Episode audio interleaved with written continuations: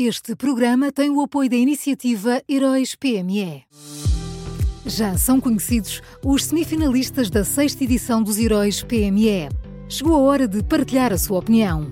Vote já na sua história favorita em heróispme.pt e ajude a selecionar os finalistas de cada categoria. Tem até ao dia 19 de maio. Esta é uma iniciativa Unit Consulting.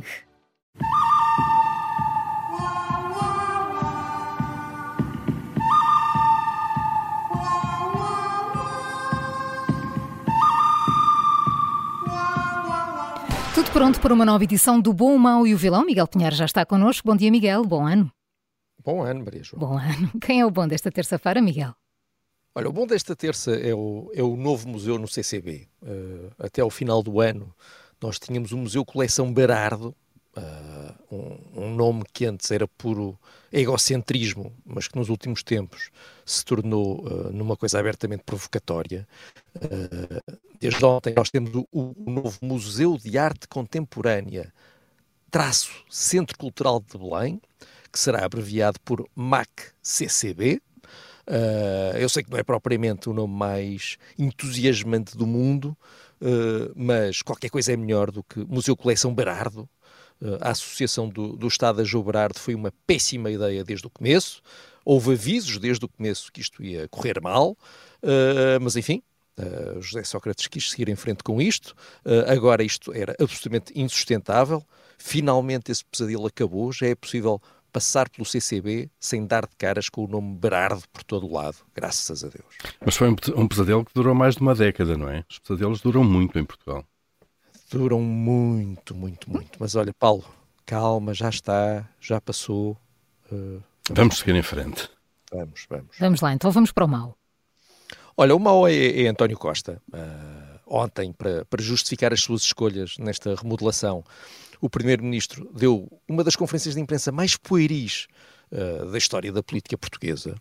Uh, logo de início, António Costa tentou justificar uh, a divisão de um Ministério em dois, foi a primeira coisa que ele tentou justificar, e para justificar isso, disse de forma pomposa, vou citá-lo, que a habitação é uma preocupação central hoje em dia.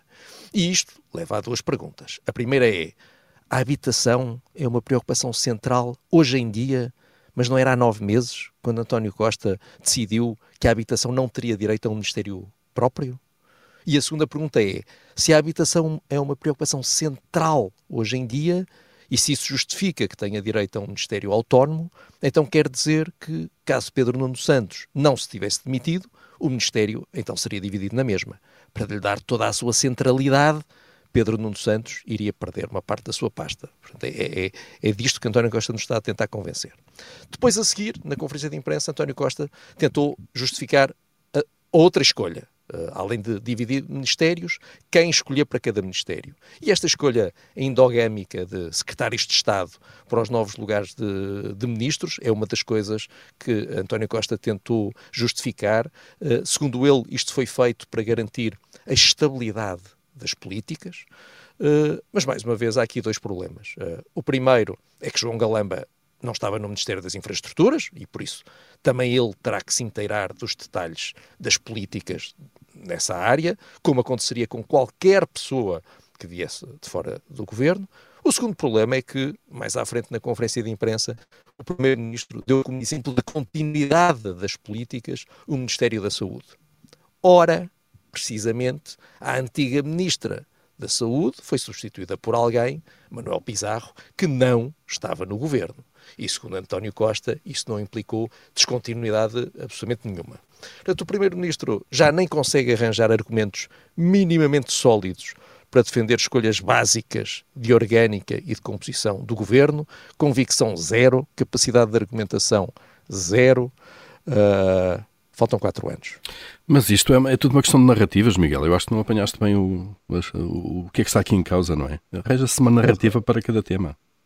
Mas é, é, é, é. Eu, eu, enfim, as pessoas têm, têm outras coisas para fazer na vida delas, mas basta pegar, ouvir o que António Costa disse há poucos meses, quando foi buscar uh, uh, o novo Ministro uh, da Saúde, e as justificações que deu, e as justificações que dá agora. Não bate uma coisa com a outra. É, é inventar para disfarçar. Enfim. Miguel, o mau é António Costa e quem é o vilão? Olha, o vilão são, são João Galamba e Marina Gonçalves.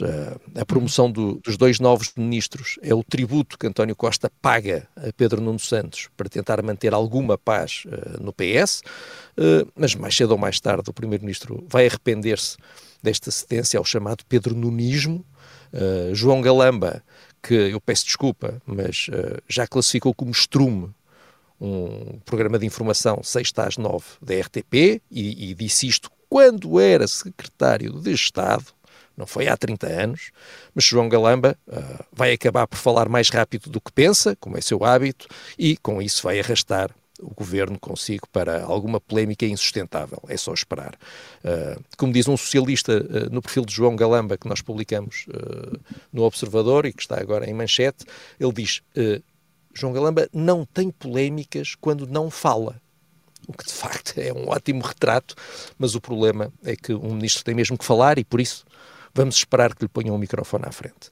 Eh, quanto a Marina Gonçalves, eh, vai continuar a tratar a pasta da habitação com o zelo ideológico de quem não suporta os privados, mas agora vai fazer isso enquanto ministra e não enquanto mera secretária de Estado, e portanto, tudo visto, por incrível que pareça, depois desta anulação, o governo ficou pior. Vamos então ao resumo. O bom desta terça-feira é o novo museu no CCB, o mau António Costa e o vilão são João Galama e Marina Gonçalves. Foram estas das escolhas do Miguel Pinheiro na Rádio Observador e que já sabe também pode ouvir em podcast.